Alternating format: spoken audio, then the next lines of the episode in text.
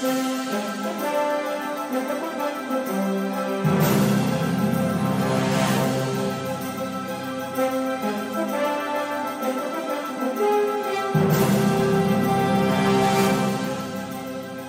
hello again, and welcome to another episode of the Hyperion Adventures Podcast. I'm Tom. As always, I'm with my gorgeous, wonderful, intelligent, extremely hardworking Roy O. Disney loving wife and co host, Michelle.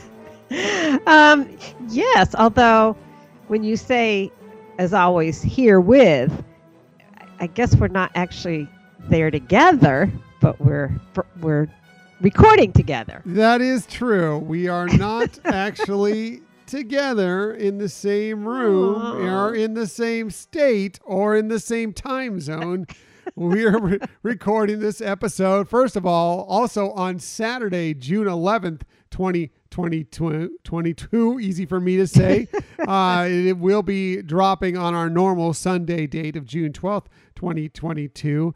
But yes, um, there's a couple things that are going to be different about this show. So if it sounds a little different, that's why. One, I am in Florida still.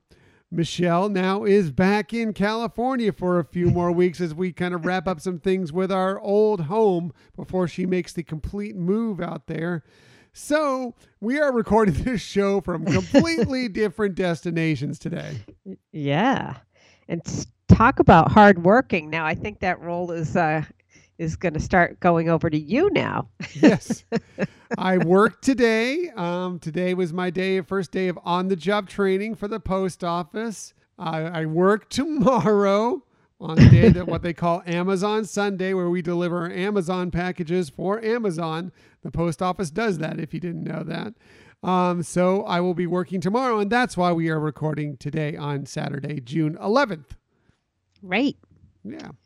So but no matter what time you're listening to this and what time we're recording, we appreciate that you joined us today. In the future, you can find us most everywhere you get podcasts. The very best place to find us is on our own website, HyperionAdventuresPodcast.com. And while you're there, we'd love for you to sign up for our newsletter please sign up for the newsletter. I promise there will be a new newsletter this week. I couldn't put one out like I thought I would this week because I actually didn't have the computer hooked up until just yesterday. But I have Monday off. So I will be putting together the newsletter and it will go out this week. I promise. oh, it's this is fun. Yes. Uh, also, another great way to be involved with the show is to follow us on social media. We're on Twitter at Hyperion Podcast, Facebook, Instagram, and Pinterest at Hyperion Adventures Podcast. If you are on Facebook, come on over and join us for some good, positive Disney energy fun at our Hyperion Adventurers Facebook group. Yeah, we always love to interact with people, and that is a great group. If you're not already part of that, please, as Tom said, join in. Uh, if you are part of it, tell your friends and family to join in. Yeah, it's just a great way to share some positive, good Disney energy fun. And it doesn't matter if it's something that is personal for you, if it's something that's fun, if it's something Disney related. We just want to have some fun with you in our Hyperion Adventures Facebook group. That's right. We love celebrating things too. So yeah, absolutely. Also, we're on YouTube. If you want to just uh, find us there, just do a quick search for Hyperion Adventures Podcast. Hit subscribe. You'll know whenever we have a new video. And if you ever want to contact us for any reason, please hit us up at our Gmail account, Hyperion Adventures Podcast at gmail.com. And like we always say, we just love hearing from you. If you want to say hi, but also feel free to give some feedback about the show or let us know if there's something in particular you'd like, to, like us to chat about. Yep. Uh, suggestions for topics, anything. We just want to hear from you. Now, uh, if there are some ways, if you want to, uh, let me try and say that a little better. Now, there are some ways if you want to help this show in a monetary basis and kind of get some good swag out of it as well. The first one mm-hmm. and the easiest one and way you get directly swag right to you is through our Hyperion Adventurers uh, excuse me, our Hyperion Adventure spreadshirt shop. Boy, you can tell I work today.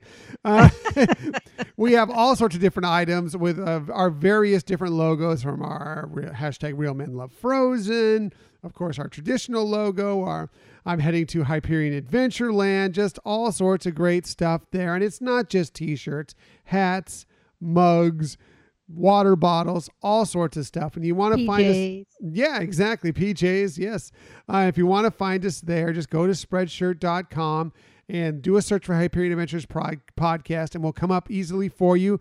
Or you can go to any of our profile pages on our social media uh, outlets, and uh, you can find our Linktree account there, and there's a link right within that. Exactly. Another great way is to join in in our, our Patreon group on our Patreon page. That you can find us there at patreon.com slash Hyperion Adventures Podcast. And if you just go there and sign up for whatever tier that suits you just fine, their tier starting as low as $2 per month, and you'll get some swag that way. And there's some other things coming that we plan on having you involved as soon as we get things settled on the same coast, right, Michelle? That's right. Not much longer. Just we're we're weeks away in the countdown now. There we go. Uh, and again, great swag there, and we appreciate everybody who's already been a Patreon member for many, many months. Most now. definitely. Now, before we get into this week's show, we always kind of like to look back at the week that was and pick out those great little gems that were things that kind of were highlights of the week. You know, there's uh, the usual ebb and flow of every week, but we like to focus on the positive here on this show. So we like to look back on something that's called My Favorite Thing from This Week. And when we do this, we always start with Michelle. Well, because you know, she does the best research, which you're about to hear soon. She has the mm. best list. You know, she has the best tips, but she always has the best favorite thing from this week. So, Michelle, what was your favorite thing from this week? Wow. Well, there were a lot of things that happened this week. Um, a lot of good things, a lot of interesting things. Um, but I guess I'm going to say my favorite thing from this week uh, I guess it, will sound a little selfish, but I did have to fly back to San Diego, and I was just happy that the flights went smoothly, no delays, and uh, got home safe and sound. Yes, and I'm very happy about that too. Although I'd like to have you out here with me. I'm I glad know. that your travel went smoothly for you. Although we had a little bump in the road trying to get you to the airport in the morning, but that was all resolved itself. You got there in time, got on your flights. They went smoothly, and I'm glad you're back in San Diego and counting down until you can get back here with me in Florida. Exactly. So. What about you? What's your favorite thing of this week? My favorite thing from this week, again, I love the Obi Wan Kenobi series. I know it's some people aren't as big of fans of it, which surprises me because I think it's been hmm. excellent so far. I'm really enjoying it. Um, that is one of my favorite things from this week. And my other favorite thing from this week is I actually moved into our new home. I mean, we've had stuff Yay. here, but we've been kind of going in and out. Michelle's been here while I've been doing stuff, uh, preparing for my new job. She would come in, unpack some boxes, kind of get some things situated. Uh, and then we would go and stay at uh, Michelle's sister and brother in law's place in the evening. Well, uh, that all came to a conclusion for me uh, uh, yesterday on Friday. Right. I had a day off and decided to go ahead and make the move into here and because I would be able to get some stuff done and now I am in this house full time again waiting for Michelle to join me. I think we only have 4 total episodes that we're going to be doing this way before we're back together. People Maybe are, 3. I can't People are probably very pretty happy about that already right now. I know, right? I know we will be uh, just because we'll be happy to be back together for sure. So, uh, absolutely. Uh, we did get a my favorite thing from this week from one of our listeners as well. This one from Camille. She hit us up on our Hyperion Adventurers Facebook group, and she said, "My favorite thing this week was getting started on my Mando slash Ahsoka tattoo." She posted nice. a picture and said, "Here is an in progress sneak peek." I'll share photos when it's all finished after the next set after my next session. Uh, looking at the picture right now, and you can already see the outline of Ahsoka, and it looks like Grogu's there, and uh, it looks already stunning. And I'm looking forward to seeing the final result and seeing those posted on our, our Facebook group. Right. So excited to see that happening and and as we've we've talked about Camille and and the whole family there um, before just wonderful people and excited for them and celebrating with them this this new tattoo. Yeah, that, that uh, Jonathan, her husband, has some fantastic Disney uh, Yes. focused, Disney themed tattoos as well, and it's always fun to check out the uh, their ink uh, whenever we get to see them or when they share it with us on social media for sure. Exactly. Exactly. so let's get to this week's show. We have lots of stuff for you this week, including we now know the dates for the biggest panels coming this September to the Ultimate Disney Fan Event. We'll tell you what those mm-hmm. are. Walt Disney World's most high end and most down home dining experience are set to reopen. We'll tell you about that. And there's a beautiful new cruise liner that is now officially in Disney's possession. We'll give you a little note on that as well. But enough about all that. Let's go ahead and get to our main topic of the week.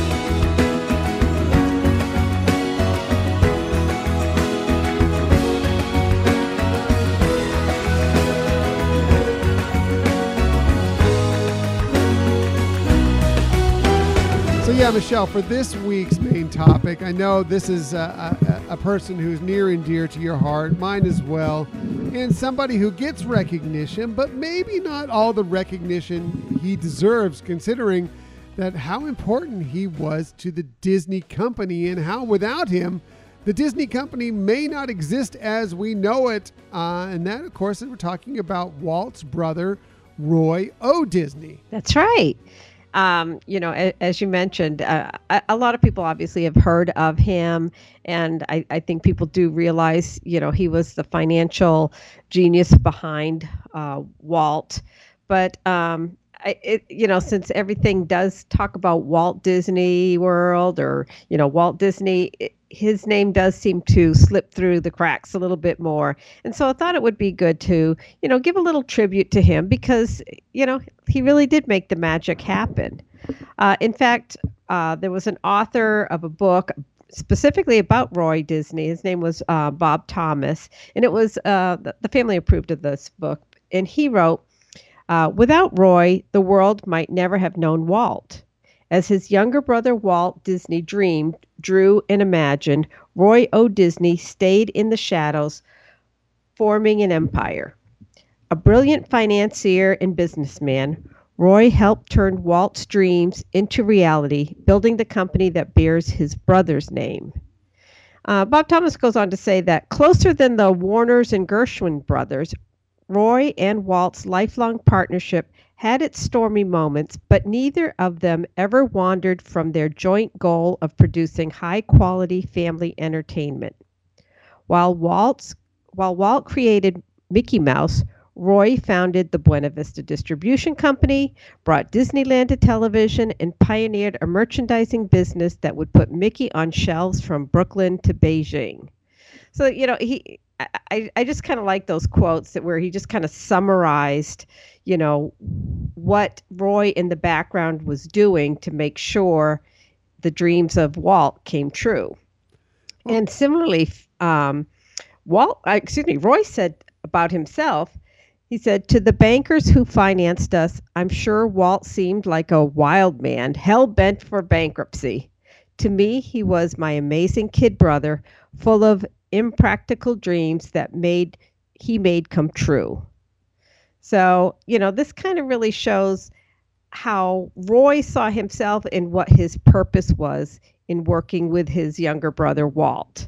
You know, and this happened throughout their lives. You know, even early on in uh, in their studios, uh, production, and everything, they they would fall on hard times, and and Roy always came through with finding the financial background that that they need, financial backing that they would need to make things happen. that's the thing about it, you know, is that you know Walt would make the you know dream up all. He was the dreamer. He was the creator. He was the uh, original Imagineer. He would come up with all these ideas, and then say, "Look, I'd love to do this," and then Roy would have to figure out how to pay for it. And so, you know, a lot of these things, especially like Disneyland, which was crazy to begin with, the idea was Right. was bonkers.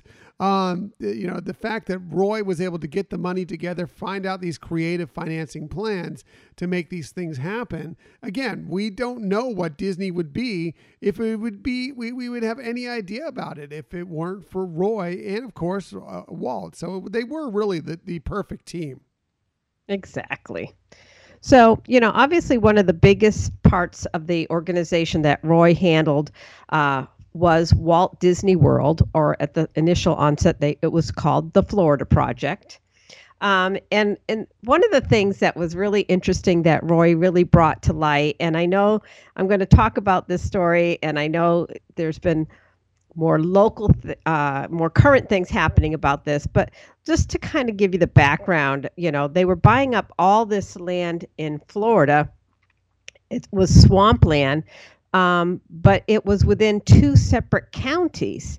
So anytime they had to work with getting approvals for zoning and codes, you know, it was a nightmare because it was kind of like back and forth. You know, one county would would authorize some parts of it, but not other parts, and vice versa. So what Roy realized is the power of the Disney name was was already established as something that it was a, a good name associated with quality and associated with providing good wholesome family entertainment.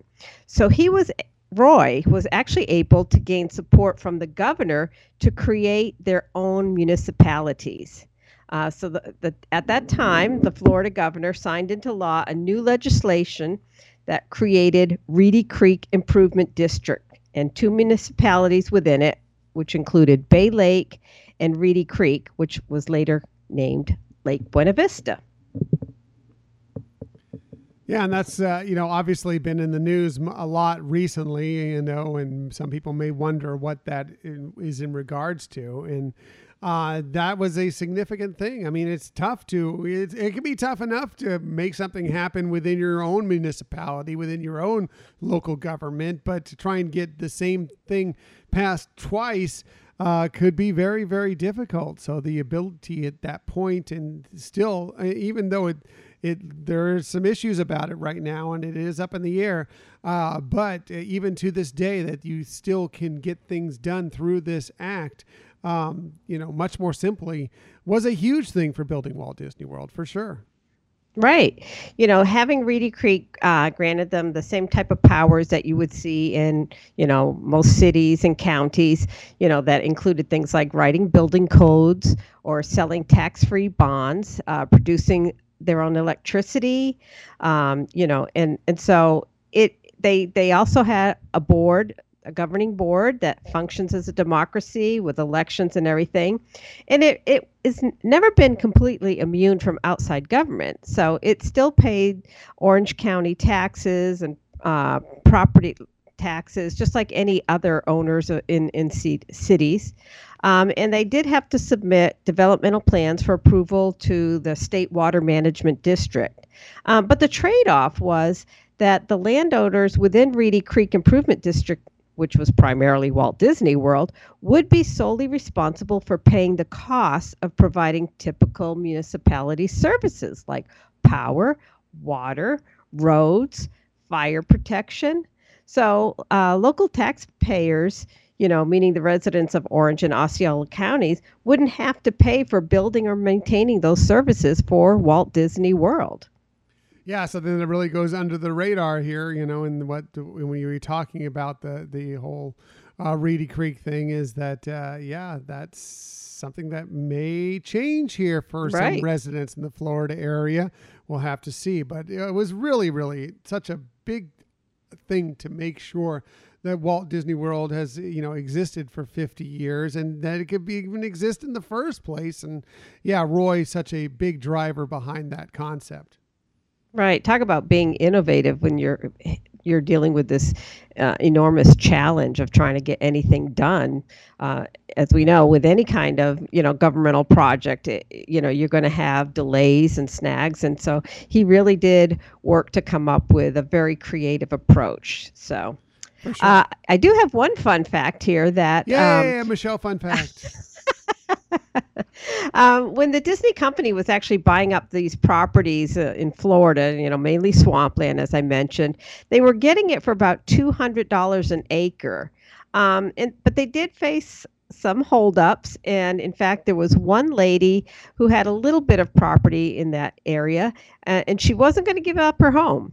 Uh, so there was rumors that uh, she was told by somebody that she could get as much as five thousand dollars for her little bit of property. Um, so Roy decided. He said, "You know what? She's a poor old lady all by herself. Give her twelve thousand dollars." So the company did. She was overjoyed, and even Roy mentioned that. He said, "It's nice when you can give someone something in their old age. It really meant something to her." Hmm. So, I mean, again, this shows yes, he's going to be very prudent on you know how they spend money, but he also is is very warm-hearted and realized you know, let's make this happen. Let's make it go quickly and smoothly, and let's help somebody out. Yeah, I mean that that doesn't sound like a lot of money nowadays. I mean that's practically how much it costs to fill up your tank anymore. I know, Uh, right? but back in the day, that is a lot of money, and uh, I'm sure that uh, you know. I mean, it, it's never easy leaving a home that you've loved for so very long, but. You know, when you get paid more than double the value, eh, maybe you start. You know, do I really love Yeah. it? How much do I love the place? So that, that was cool. Yeah. So now, uh, as we've talked about on, on our podcast before, and I'm, I'm sure a lot of people know this story, is that be, uh, before the Florida project actually came into being of Walt Disney World, Walt actually passed away. Um, that was in 1966. So if you think about the time frame, you know the parks officially opened in October of 1971. Um, so there's you know that five year gap was pretty significant of what was happening. So so Walt passed pretty early in the process. Um, and uh, although Roy was scared and certainly devastated by his brother's passing, he really was determined to see Walt's plans become a reality. Um, John Hench recalled one time Roy saying, I simply had to do it because when I meet Walt again, if I hadn't even tried to build that thing, I would really catch hell.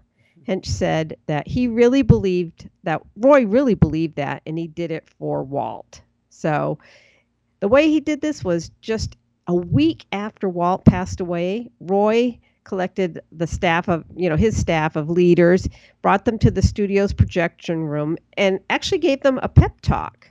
Um, Marvin Davis, which we've talked about before as a WED project designer, actually recalled that he he noticed that it was really even just hard for Roy to speak, you know, because he was just so emotional over this. But he said, "We're going to finish this park, and we're going to do it just the way Walt wanted it. Don't you ever forget." So, um, you know, this decision that Roy took on, you know, to to one more time provide this this reality to Walt's dream, actually had a, a significant impact on himself because Roy had already had decided he was going to retire. And, and he was 73 years old. But instead, he decided this was his last gift to Walt. He was going to um, relinquish his position as president of Walt Disney Productions so he could completely focus his attention on the plans and financing Walt Disney World. Such a cool thing. You know, I mean, you think about uh, Walt Disney World, and yes, I mean, you know, part of the reason why it is not just Disney World, although a lot of people call it Disney World, it is Walt Disney World, is because you know Roy uh, wanted it to be named after his brother, who this was the idea. But really, it's a, a, as much as it is, you know, Walt's Resort, Walt's Parks. It's really Roy's park because it just wouldn't have. I, who knows if it ever would have come to fruition if it weren't for Roy stepping up to the plate and making sure it got done.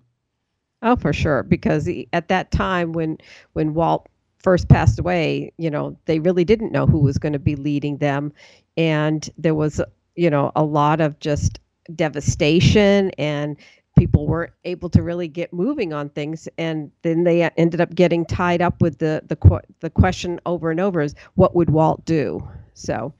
But it's interesting you brought up about the title because I, I don't know. I don't know if, if through the internet there you can read my notes, but that was the next thing I was going to actually bring up is that Roy really did refer to the project as Walt Disney World rather than simply calling it Disney World. Roy really insisted on making sure Walt was in the title. And Card Walker, who was the president of Walt Disney Productions at that time, uh, concurred with this concept and he said he actually fought with Roy on it. He said, "Look, Disney World was a better title to market." But but uh, Card Walker said that Roy was insistent and said, "No, Card, I want it that way." So boom, we said, "Fine, that's it," and that was the end of that. So that was really again like you're saying uh, how roy was making sure walt wanted to be highlighted in this because he he felt walt really was the one who had the initial idea and the concepts and roy felt it was just his job to make sure to deliver that product that walt had decided on. Yeah. Um, i mean like you said it's basically his his last little gift uh, to his little brother you know who passed away uh, so unfortunately and so early you know Right.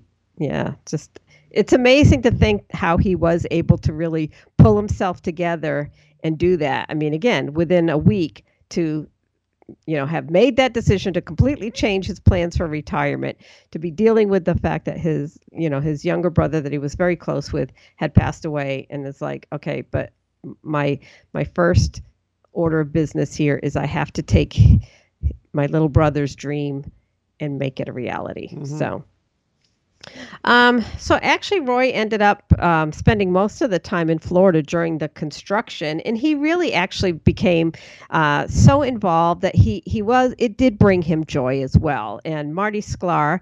Um, was it had been interviewed and he said that when he was talking about Roy he said he was very proud of it as he should have been because he was the one that really made it happen um, a reporter in 1969, so again, before the park opened, said uh, he quoted Roy as saying, This is a lot of fun. It's exciting seeing all these things. It's a thrill for me. I'm only sorry that Walt isn't here to see it too. Boy, he would have enjoyed it. So, in addition to, you know, wanting to make sure Walt's name was the highlight, calling the park Walt Disney World, Roy actually didn't want his name to be a, a big part of this. And so he actually wrote a memo to Marty Sklar in 1971. And this is what he wrote. This is what Roy wrote.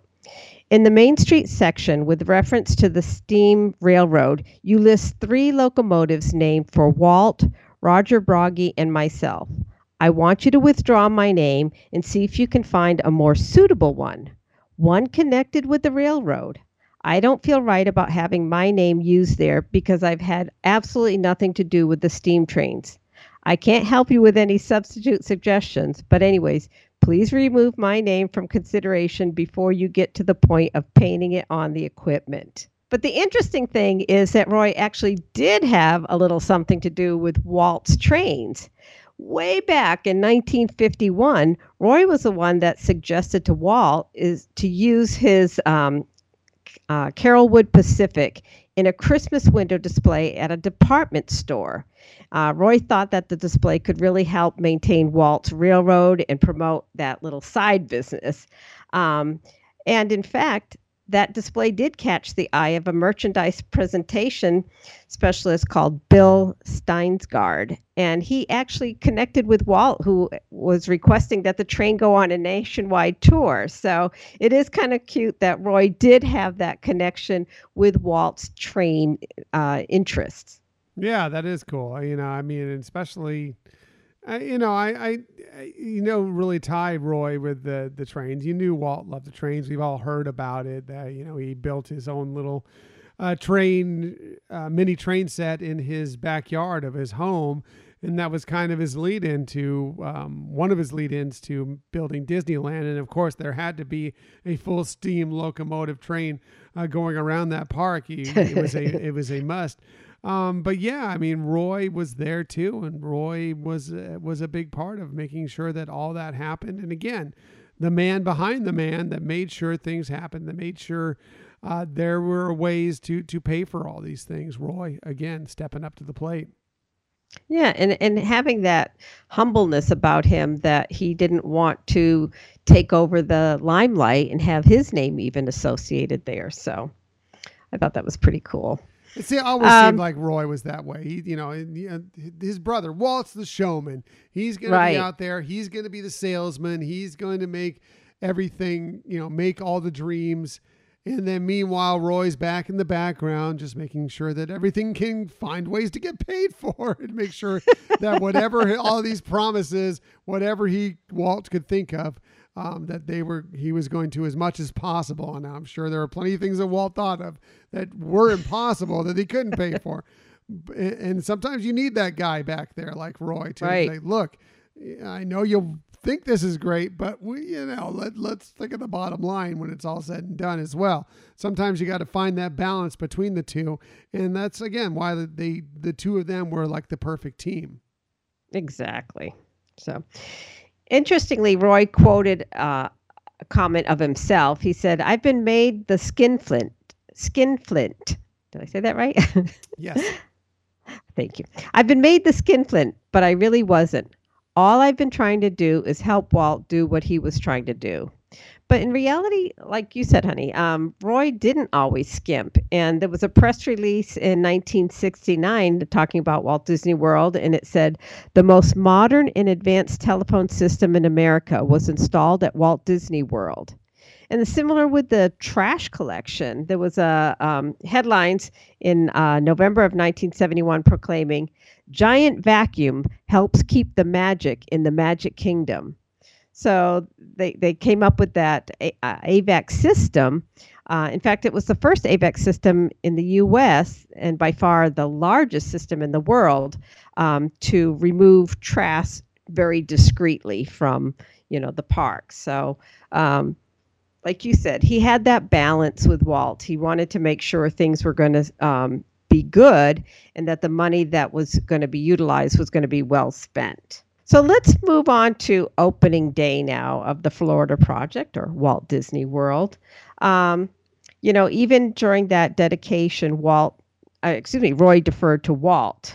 So there was uh, a book by John Hench, and he actually recalled what happened that day pretty nicely. He said, Roy Disney stood facing the microphone before a crowd of guests ready to deliver the dedication speak at the opening ceremony. He suddenly turned and looked around, and I heard him say quietly, Somebody go find Mickey for me.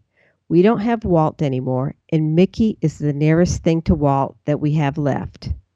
And then Mickey appeared, and Roy promptly began his speech with Mickey standing proudly at his side. And so this is the, the, the dedication that Roy actually said said Walt Disney World is a tribute to the philosophy and life of Walter Elias Disney and to the talents, the dedication, and the loyalty of the entire Disney organization that made Walt Disney's dream come true.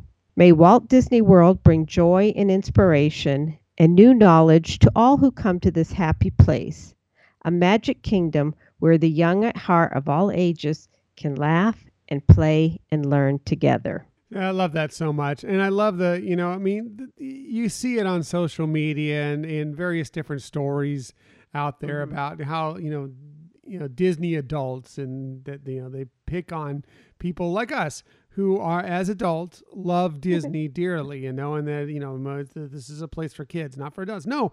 And just stated right there in the opening uh, line from Roy uh, about Walt Disney World. It's for kids of all ages, and that's always right. the way I feel about Disney. And that's exactly what it's meant to be. And so, you know, hey, be proud about being a Disney fan. That was what it was meant to be from Walt to Roy all the way through. And it's just uh, such a wonderful, touching sentiment. And the, you know, going back to we were talking about with and we we've talked about this on the show before. You know, mm-hmm. um, Mickey um, being there at his side that was not planned. That was not right. supposed to happen. Mickey was not supposed to be there, but Roy insisted that you know this is basically the only way my brother could be here by my side for this because he saw uh, so much of Walt in Mickey and that Mickey basically, you know, stood in uh, for Walt. And that's why Mickey didn't do, you know, he wasn't up there, you know, doing his usual, hey, hey, crew, you know, he was just, you know, there quiet, you know, and, and, and just being, uh, you know, just there. He was just to be there, not to necessarily entertain the crowd. Right. To be kind of like the spirit of Walt Mm-hmm. Exactly. visible there. Exactly. Yeah. So, as I mentioned kind of early on in the discussion about the Florida project, you know, Roy's decision to take this on really did play an important had an important impact on his life. As I mentioned earlier, he wanted to retire. So, days after the ceremony of opening Walt Disney World, Roy returned back to his home in California. And sadly, he never made it back to Florida. Um, he actually fell into a coma and had a stroke and passed away in December of 1971 in the same hospital where his brother had passed away five years earlier. And if you think about it, Walt also passed away in December. So, five years after Walt passed away, his brother completed the project and within a few short months actually joined his brother. Yeah, I mean, basically, you know, that was his last thing. He hung on long enough. Not saying he was in, you know, super bad health or anything, but he hung on. Right. You know, he completed his mission essentially at that point. He he got Walt's Park built, and um, Right. and yeah, it's it's you know fascinating to think about that it was, you know, the same month and you know in the same hospital. Same hospital, everything, You know that. Uh, just you know how tied they were together as brothers uh, down Yeah. to the, the, their very last days is is is pretty incredible. Exactly. That's right. So I just kind of wanted to tie this up with sharing some quotes from people who did know Roy Disney to kind of give you an understanding of his personality. Irving Ludwig, who was the president of Disney's original distribution company, was asked for his impressions about Roy, and he said, He made me feel good all over. Had something about him that you wanted to do everything you possibly could because of the manner in which you were treated. And it lasted all those years, all those years. To me, he was really the spirit of Walt Disney Productions, the guy who had the toughest job of them all. He had to keep everything together. He called Roy the heart of the organization. And then another quote there was a writer from the Orlando Sentinel who was writing about Roy's um, influence. And he said, Five minutes after meeting him, you had the feeling you had known the man for most of your life. Um, and then Don Eskin, Eskin, I'm not sure if I'm saying that right, who was a former financial administrator and company treasurer, uh, he would see Roy from time to time, even different parts of the world. And he said, first thing Roy would do, instead of going into a meeting and meet with the head of the operation, sales manager or administrator, administrator, Roy would go into the office and he'd go back to the corner, somebody that he had never seen before, probably the newest employee in the office, shake their hand and greet them and say, How do you like it here? He further characterized Roy by saying he didn't have a lot of outside interests. The studio and supporting Walt, that was what he thought about and talked about. A marvelous man. And then uh, just a couple more here is that uh, there was a retirement party in 1971 for uh, Bob Cook, who was in a sound director. And uh, Roy was invited to give a speech. And actually, after Roy gave his speech to the retiring, dedicating to the retiring person, there was a, sou- uh, sound engineer who worked for Walt Disney Productions actually got up and said, if it hadn't been for Roy Disney, there might not have been a n- nice studio here for you nice people to work at. He did a nice job of financing this studio during the Depression days. Things were not easy. I don't know how Roy did it. He must have had some magic tricks of, of some kind, and he did it when money was really hard to get.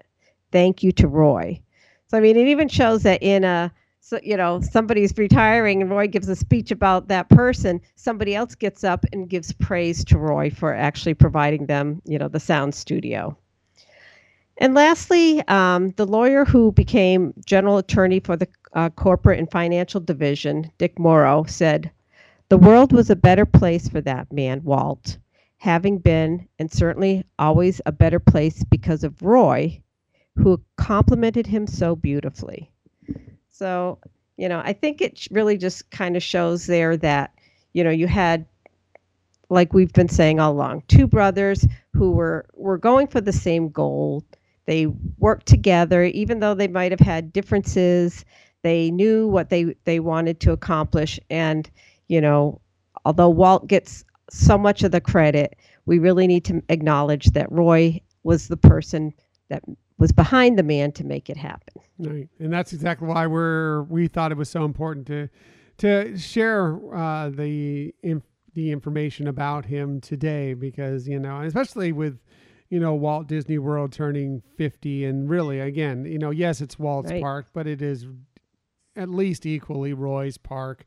Um, Magic Kingdom especially because of all this, but uh, you know, it, it, there is he, he was so integral uh, to making the Disney company be what it uh, what it is now and what it uh, was for you know gosh we're we're, we're approaching the 100 year anniversary of it and he was there for right.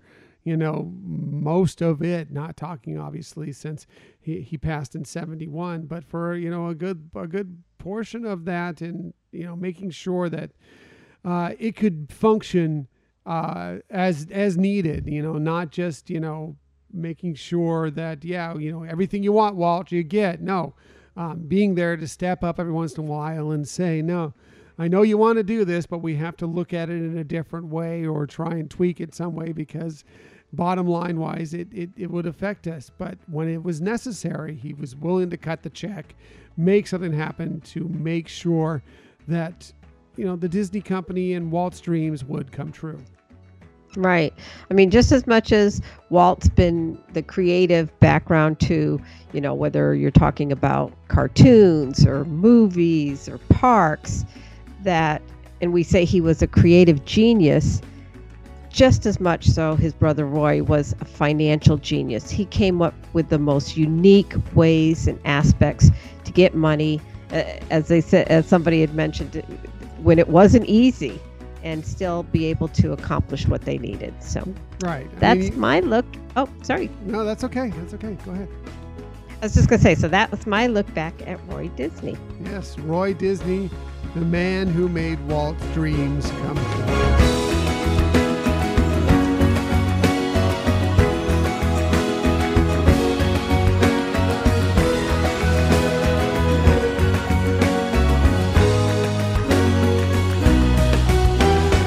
Great job, sweetheart. Michelle's research, always the best research. Aww. And I know whenever, because we talked before we started recording this episode, there's almost, this is like if you got into our world a little bit, Michelle would always come up to me before our show and say, I'm not sure if I have, uh, you know, everything about this one. This one might not be as good as some of the other ones.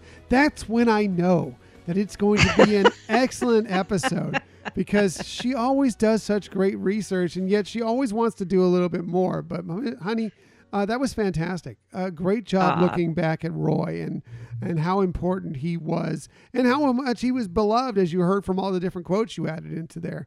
Um, right. How great he was, and uh, fantastic job by you again. Ah, thanks. I really appreciate that. You're sweet. So let's go ahead and get to our Disney stories of the week. We have a few for you this week, and I'm going to start with we now know the dates for the biggest panels coming this September to the Ultimate Woo-hoo! Disney Fan Event. Yes. Uh, these aren't the only panels, but these are the biggies, the ones that everybody wants to get to, uh, usually in Hall D23. So let's go ahead and get to them. This from D23.com. They say D23 Expo presented by Visa is only a few months away, and with it, the promise of exciting announcements, reveals, sneak peeks, and more for everything Disney. Plus, Disney 100 will kick off at D23 Expo, celebrating 100 years of wonder as the Walt Disney Company in, enters its second century. So here is the schedule. So it's Friday, September 9th, Saturday, September 10th, and Sunday, September 11th. So for Friday, the 9th, it kicks off with Disney 100, an epic presentation that includes the Disney Legends Award ceremony featuring Disney CEO Bob Chapek. The Disney Legends ceremony will once again honor those visionaries and artists who have made significant contributions to the Disney legacy. Look for the names of the 22, 2022 inductees to be announced in the coming weeks. Can't wait to see who the mm-hmm. Disney Legends are for this year. Then at 3:30 p.m., guests will be treated to new details, first look, sneak peeks, surprises, and announcements regarding upcoming theatrical and Disney Plus titles from Disney Live Action, Pixar Animation Studios, and Walt Disney Animation Studios. Studio heads, filmmakers, and cast members will come together on stage for the inside scoop of some of those studios' most exciting titles. It's, it's interesting that that's an afternoon because a lot of times uh, the biggest panels happen in the mornings. So uh, having that right. one at 3:30, uh, pretty cool because especially since you know they they're not like uh, you know Comic Con or apparently a Star Wars Celebration where you can uh, get kind of squatters' rights within D- Hall D23. They will clear that out after the first uh, panel of the day, that uh, Disney 100, and then you know anybody who is I'm assuming they're going to do the reservation system again, but there's also probably right. going to be a, a, a, a, line that you can get into. So you might have a shot to make that, this one. And that is uh, really, if you love the movies and the television stuff, that is a great panel to be at. Right, right. Exciting. Yes. So moving on, Saturday, September 10th, filmmakers, celebrity talent, and surprise guests will join representatives from Marvel Studios and Lucasfilm, among others, on stage in Hall D23 at 10 a.m. to showcase theatrical and Disney Plus titles Go, going behind the scenes of these studios' highly anticipated films, specials, and series, attendees will see exclusive footage and be among the first to learn what else is in the works. That's going to be one of those ones where they make you seal up your phone because the only people are going to see a lot of this uh, special footage uh, will be there at that uh, at that panel. Yeah, I'm sure that's going to be super sought out whether it's through the reservation system or or like you mentioned the queues. I mean what's you know the company's been bringing out more new content for marvel as well as uh, lucasfilms and star wars. It's I, I can't believe that's not going to be like the most sought out one and the most exciting panel. That's definitely going to be one of the biggies for sure. That's one you're going to want to hit up. It's interesting that they kind of split apart because it, before they've kind of put Marvel and Lucasfilm uh, within the you know the films or the television if they do Disney Plus or whatever. This they just look we're just going to separate them because they're their they'll, they'll take over their own landscape here. So we're just going to put them as their own panel. So that's right, cool. right. At 3:30 p.m. on the Saturday, September 10th, Disney branded television will present an uh, exclusive showcase of upcoming content that will continue the legacy of excellence in storytelling. The showcase will feature talent appearances and never before seen sneak previews of original content for Disney Plus, Disney Channel, and Disney Junior, including looks at the new Disney Plus original series National Treasure, American Born Chinese, and The Santa Claus. So that's kind of cool as well. That's Woohoo! interesting yeah. split off there. Uh, Sunday, September 11th, kicks off with the other panel that I think will be the biggest panel uh, of this, and that is, of course, at 10:30 a.m. the Disney Parks Experiences and Products panel. That is always yeah. one that we all want to know what's coming to the parks. What are they looking at? What are they thinking? Uh, there's always some great stuff there. Chairman Josh D'Amaro uh, will be there for a look at Disney's boundless future with announcements and updates on uh, magic on the magic happening around the world in parks on the high seas, at home and beyond. Attendees will get a behind the scenes look at the big dreams of Disney Imagineers. Every Disney fan will want to be a part of this special presentation full of exciting news and surprises by the way, I, and I don't know they're going to do this this year, but I, I assume they, they've done it in the past. Um, if for whatever reason you're not going to be able to make it to D23 Expo in Anaheim, that is usually a presentation that uh, is streamed because they just want they know the excitement behind the Disney parks and experiences and products. So that is usually one that you'll be able to catch um, from your home. Now, again, don't don't lock me into that. Don't quote me on it, but that usually seems to be the case. Yeah, that that would make sense. You know, and it'll be interesting because we know from the last D23 there were a lot of announcements for changes, especially at Epcot Center. And, you know, hey, who would have known back then that the pandemic was going to happen and, and have so many changes and, and alterations needed for plans. So it will be interesting to see if some of the things that have been put on hold are going to resurface or have they redesigned something? So I'm very excited to hear what's going to come out of that panel. Mm-hmm. I'm looking for one thing and one thing only, and that is where is Encanto coming in the parks? Because I guarantee you it's happening somewhere. They haven't made the official announcement yet, but it won't shock me if it's something at least one or two things. They already mentioned it as a franchise. That wasn't a slip of the tongue. The, the, the, this has been such a big hit, so popular that I got to believe that there's going to be some sort of announcement of something happening within Encanto within the parks for sure. Right. Wouldn't it be excited if Lin Manuel was on the panel? Mm, I'd be more excited if he was on the show, but uh, you know, I know. keep trying, Someday. We're going to keep Someday. trying. Yep.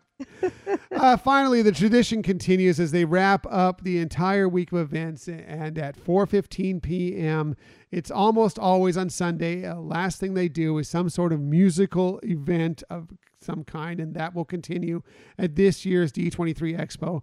Disney Concerts will present a special performance of Disney Princess the Concert featuring Tony nominee and Michelle's bestie, Susan Egan, Broadway's original Belle in Beauty and the Beast, Meg in Disney's animated feature Hercules, of course. Uh, Broadway.com Audience Award nominee Isabelle McCalla, who has played Princess Jasmine in Aladdin, and she's also been in The Prom. Uh, Disney Channel star Ann- Annalise Vanderpool, who was in That's So Raven, Raven's Home, and she was Broadway's final Belle in Beauty and the Beast. And Broadway World Award winner Cindy Winters, who was Broadway's Nala in The Lion King. She also uh, was one of the cast in, in Hamilton.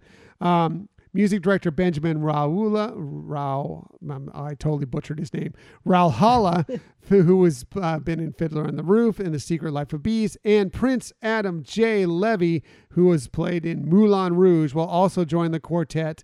The acclaimed cast will perform favorite Disney princesses and Frozen songs. Hello, hashtag Real Men Love Frozen, including classics such as Part of Your World, Let It Go, A Whole New World, Colors of the Wind, and Almost There. The performers will share exclusive, hilarious, and heartfelt behind the scenes stories from their time on stage and screen. And, you know, it, that's gonna be great. You know that that we've we've seen had the chance to see Alan Menken perform at the Right. D23 Expo. Um, we've got to see the uh, Disney on Broadway celebration kind of there, the last one, which was fantastic. And I, some of these um, performers might have been a part of that as well. Um, it just is a cool way to kind of close out the week if you can. You know, the last half of Sunday is always kind of tricky. People are getting ready to catch flights, head back to wherever they came from. So it's uh, it's always kind of an up in the air day, but man, wrapping it up with these wonderful musical numbers is always a fantastic way to finish up what is always a wonderful, wonderful Disney weekend. Yeah, it's it, like you said, it is a nice way to tie everything up. And you know, speaking of Alan Menken, a lot of the songs that they'll be singing will be songs Oh, that yeah. he, you know, came up with. So uh, it, it'll be spectacular. Yep, yep. Uh, hopefully, we'll get to peek at that. We have tickets actually in, I think it's November, to the Disney Princess the concert uh, here nearby our home. They're coming. They they this this group um, does actually tour the country and put on these shows, and I've seen clips of it. We've we've been lucky enough to see Susan Egan uh, perform on her own several times, but um, it, it it is everything I've seen from it. It looks spectacular. I'm excited to go see it for ourselves uh, when it comes to our town. You should look for it when it's coming to your town, and uh, very excited that uh, it's going to be at the D23 Expo as well.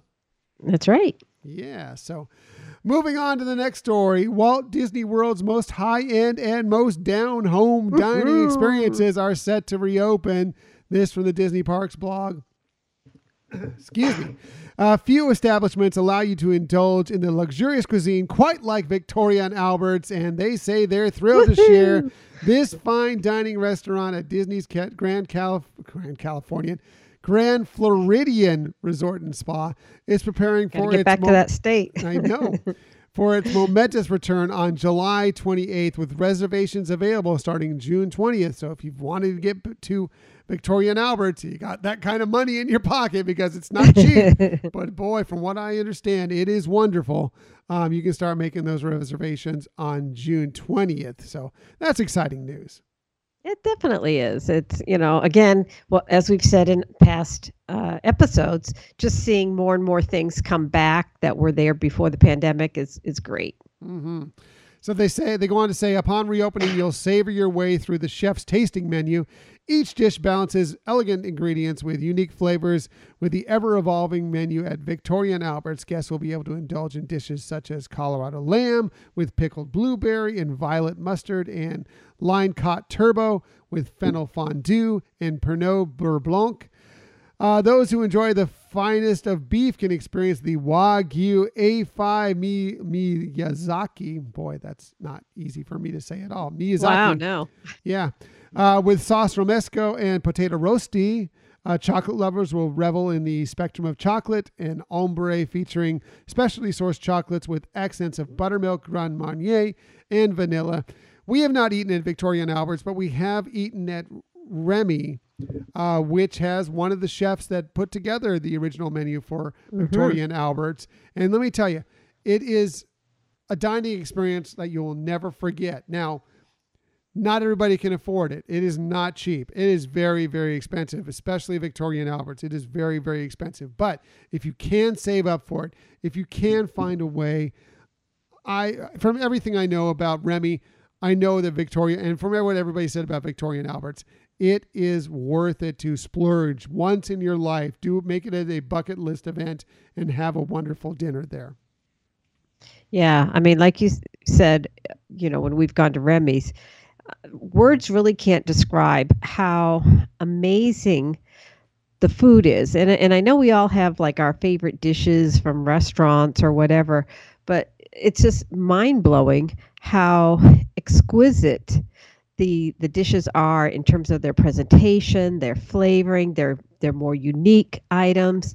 And so it does make for an elaborately special uh, experience, and it's one that I'm hoping we can do. Right, right down to the service. I mean, it's every every it hits every aspect. You know, the service, like you said, the presentation, the flavor combinations, which will blow your mind. Uh, it is just, it is a dining experience that uh, you know. Again, it's not for everybody. You know, I'm you know, obviously it's an elite price, and people want to spend money in different ways, and I totally get that. Um, but if you ever want to splurge, you'd go crazy on a great meal for a celebration or whatever, uh, Victoria and Albert's or, you know, Remy or and Enchante apparently on the Disney Wish that's coming up. Um, those are wonderful, wonderful things to do for sure. If again, it's not easy, but if you can afford it, um, make the effort to do so. Moving on. So, as we go from the high end restaurant, let's get to the down home restaurant. This might be more in everybody's price range here. Uh, and they say right here again to the Disney Parks blog the wait is nearly over. It's almost time to raise the curtain and bring on the food once again at a true classic at Walt Disney World Resort. The Hoop Doo Musical Revue will soon be opening its doors on June 23rd. I knew we know we knew that already, but I just wanted to bring it up again because it is such a landmark show. And you know, it's dinner and a show combined. And you know, it is part of the Walt Disney World history. And just so glad that it is opening up here in uh, under 2 weeks now.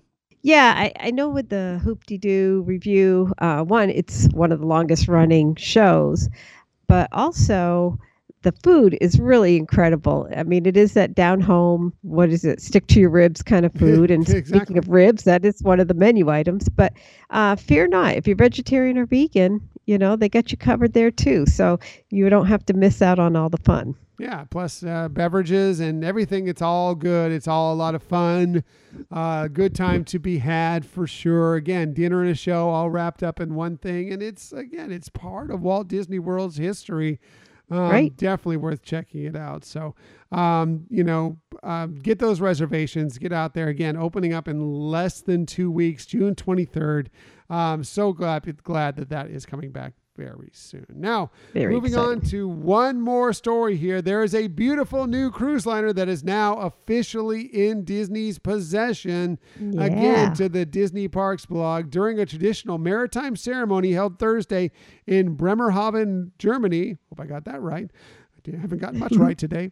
Uh, Disney Cruise Line took delivery of our newest ship, the Disney Wish. So it's basically like they signed uh, the title papers, you know, like we just recently did to close on our home. They basically Yeah. did that uh, for the Disney Wish uh, on Thursday, which is kind of cool. Yeah, got the keys and everything. Yeah, that's right. Did they get the mail key and everything? Uh, Yeah. um, delivery on the, is the final milestone in this ship's construction journey, which began more than two years ago at the Meyer Werft shipyard in Germany and was made possible through thousands of shipyard workers and the creative vision of Disney Imagineers. Numer- numerous Meyer Werft and uh, Disney Cruise Line executives, including Captain Minnie, came together to witness the lowering of the Meyer Werft flag and the raising of the Disney Cruise Line flag on the ship.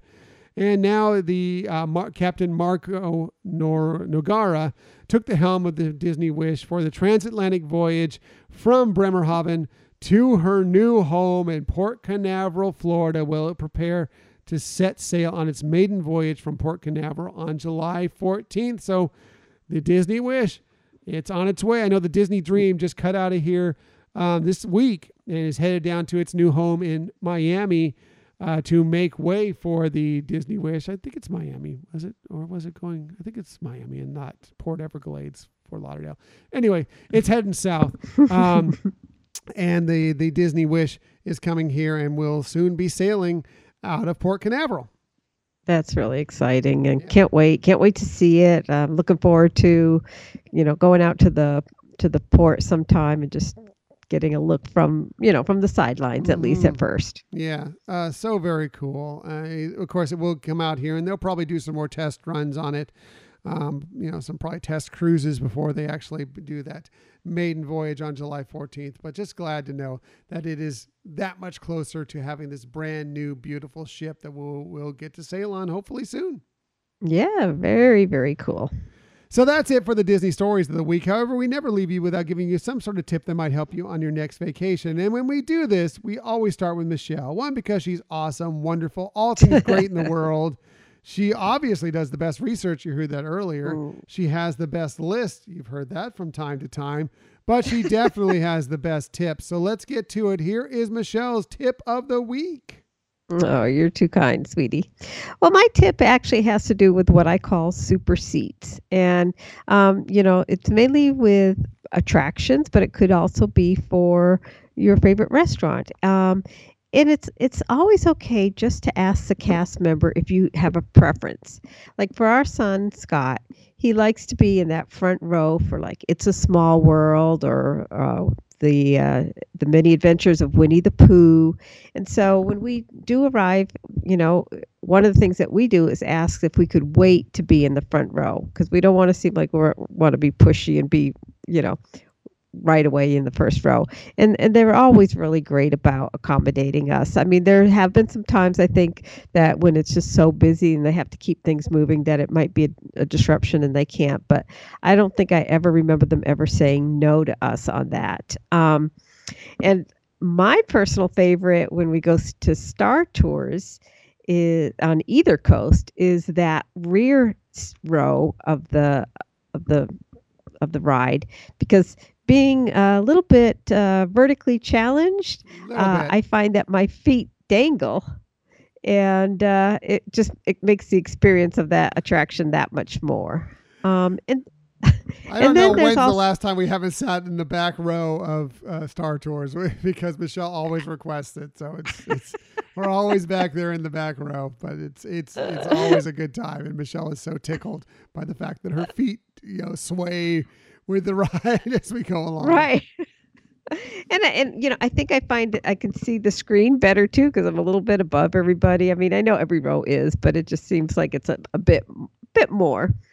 Um, and then there's in in restaurants you might want to see about having a request for a favorite seat. Now this one might be a little trickier um, because of how tables, you know, uh, empty and fill again. That it might not be as easily for for a cast member to accommodate the request, but it certainly doesn't hurt to ask. And you know, some examples are, for example, at Coral Reef Restaurant, uh, in the the what is it the seas with nemo and friends pavilion you know having a table right up against the water is pretty spectacular um, and then like on the west coast here at uh, blue bayou is asking for a table by the water of the attraction there as well again you're not going to be guaranteed it and you have to understand that um, but I do find more times than not, the cast members try to do their best to give you that super seat that you're asking for. So take that opportunity and give it a try.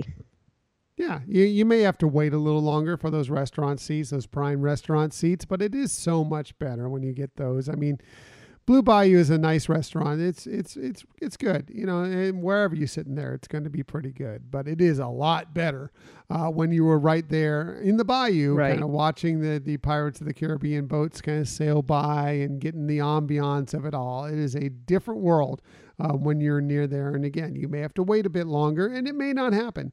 But if you don't mind that wait, it is worth the effort, at least to ask and, and see if you can get that uh, wonderful seat that is, the, you know, basically the best seats in the house. Right. Yeah. So great tip. Michelle's tips. Ah, thank you. Always the best tip. uh, my tip just has a little bit to do with food, and we've discussed this many times, but I figure it's kind of a, good to have a refresher out there. And that is, you know, first of all, some of these helpings that you get at the Disney parks, they can be rather large. Now, there's a Mhm. that's that can be good. Some people want a lot of food, especially they've been walking through the parks all day. That's fantastic. Some people don't want as much. That's okay. There's a couple things you can do there. One, you can bring something with you to kind of wrap that stuff up. I we t- tend to take some little containers, some little to-go t- containers, and we will pop whatever is left over that we haven't eaten in those and take those with us and eat it, eat it later, maybe in our room, maybe back at home, whatever it may be. Also, you can go up to the uh, the quick service dining establishments and ask them if they have any to go containers. They usually do, and they'll give you those to you as, as well. That's helpful. Another thing you can do is if you don't like to eat so much on the heavier side, is go ahead and order from the kids menu. There's nothing to say that you can't order from the kids menu for yourself as an adult. Don't feel ashamed by it. They're fine. There's sometimes the stuff on the kids menu looks a little better than what's on the regular Yeah. menu. Go ahead and order off it. It's you know just kind of the right amount of food from you for you. The price is a lot better in many regards. So there's no point in paying a lot of money for this huge meal that you're only going to finish half of and then throw in the garbage. Um, go ahead and get the kids meal and be happy with your choice because it's it's a pretty darn good choice. That's true. You know, and, and with a lot of establishments having mobile ordering, they don't even know if you have kids with the, with you or not. They don't know. It doesn't. They, they don't care. They They don't, don't care. care. No one cares. That's true. There's not going to be shame on you for ordering from the kids menu as an adult. There's just not. So Right. go ahead and and take advantage of that and get the, just a little bit smaller meal for you and your family. So Great idea. thanks. So that's it for this week. Next week, well, it's going to be Father's Day. So to celebrate, well, of course, we'll be looking at the many conflicts that have arisen between Disney dads and their children, right? Because you're thinking of the love of a father and his child on Father's Day. So we're going to look at the conflicts between the two. No, uh, there's been a lot of movies that have been driven. uh, You know, we. It's one thing about Disney films. You know, the mother isn't always there often. So Right. There's almost always some sort of issue between the father and the child or whatever the case may be. Well, we're going to look at that and kind of show how maybe they've driven these films and how really a lot of times they actually show how much the father does love the child. Right. It, it, it a lot of times it just highlights how when they get through a struggle together that they're that much closer. Yeah. So looking forward to that because um, that's going to be a very interesting and and uh, you know kind of unique retrospective unto Father's Day. So that's kind of cool. So as for today's show, we appreciate that you joined us today. In the future, you can find us most everywhere you get podcasts. However, the, however, the very best place to find us is on our own website, HyperionAdventuresPodcast.com. And while you're there, Please sign up for our newsletter if you haven't done that already. Sign up for the newsletter. There will be one this week. It's just another way to be involved in the Hyperion Adventures podcast world. Another great way is to follow us on social media. We're on Twitter at Hyperion Podcast, Facebook, Instagram, and Pinterest at Hyperion Adventures Podcast. If you are on Facebook, come on over and join us for some good, positive Disney energy fun on our Hyperion Adventurers Facebook group. Yes, and just like Camille shared with her her special or favorite thing of the the week, we love to hear yours as well. For sure. And we just like to hear from you uh, any way, shape, or form. Just let us know what's going on. Share your fun, whether it's Disney related, whether it's not. We just want some good, positive Disney energy on that Hyperion Adventurers Facebook group. Also, we are on YouTube. If you want to find us there, just do a quick search for Hyperion Adventures Podcast. Hit subscribe. You'll know whenever we have a new video. And if you ever want to contact us for any reason, please hit us up at our Gmail account, Hyperion Adventures Podcast at gmail.com. And we also love hearing from you all in terms of how the show is going. Whether you send us an email through our Gmail account or if you do a, a review for us, we love it. So we do. Please we take the time much. and let us know. Very much. And we appreciate everybody that's ever shared this show with friends, family, anybody who's written us a review. Heck, anybody who just listens to this show. I don't know how you make it through sometimes with our stumbling and bumbling through this show, but we really, really appreciate that you, uh, you know, come back and listen to us on a fairly often basis. You know, it just it, it, makes our day. So thank you so much to all of you, and thank you for listening to another episode of the Hyperion Adventures podcast. We look forward to sharing some time with you again next week. Until that time, I'm Tom. I'm Michelle. And we hope that you have a magical week. Bye.